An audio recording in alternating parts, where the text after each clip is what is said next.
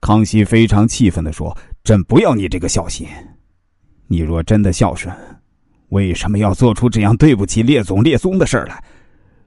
朕不想再见你，回去吧，待在玉清宫，不许乱走一步。”胤禛又哭丧着说道：“皇阿玛。”但此时，康熙已经闭上了眼睛，不再搭理他了。这时候，李德全走了过去，说道：“太子爷，走吧。”胤禛重重的叩了个头，爬起来，步履蹒跚的走了出去。康熙一口气憋不过来，剧烈的咳嗽起来。李德全连忙走近，给康熙捶抚背部。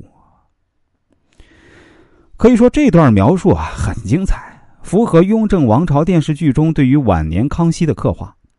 这时的康熙啊，不再是单一的皇帝啊，而是一位对儿子很失望的父亲，所以他才会对胤禛那般说道，并且提到了胤禛早逝的母亲孝成仁皇后赫舍里氏。说到动情处啊，是声泪俱下，对胤禛很是失望。而太子胤禛啊，他的回应也是他一贯的作风。看似追悔莫及，甚至是大表孝心，实则是害怕自己的储君之位被废，所以才表现出这般后悔羞愧。最后，康熙这个老父亲看似是不知道怎么处置太子胤禛，所以让他回去待在玉庆宫，不许乱走。其实已经意味着太子胤禛的失宠，同时也意味着康熙虽然失望胤禛的作为，但也是想要尽量缩小范围解决这件事情，仍然有保全胤禛之意。所以这般安排，而这段父子之间的对话与后面的剧情呢，也是遥相呼应。父子谈话结束后啊，康熙去上书房见大臣张廷玉，并没有先说太子的事情，而是先提起张廷玉儿子的病情，并且让太医院派人为张廷玉的儿子看病。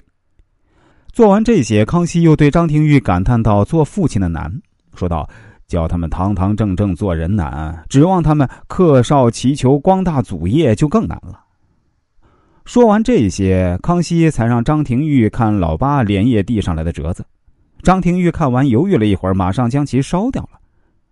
看似张廷玉这样做有些让人摸不着头脑，其实啊，这显示着这时的康熙已从刚才父子对话的失望悲痛中走了出来，所以才会如此的对话。先对张廷玉说：“教育儿子的难，意思是让他们堂堂正正做人难。”暗示完张廷玉，再拿出老八递上来诬陷太子的折子，意思是自己不太相信老八，想要缩小范围处理这件事儿。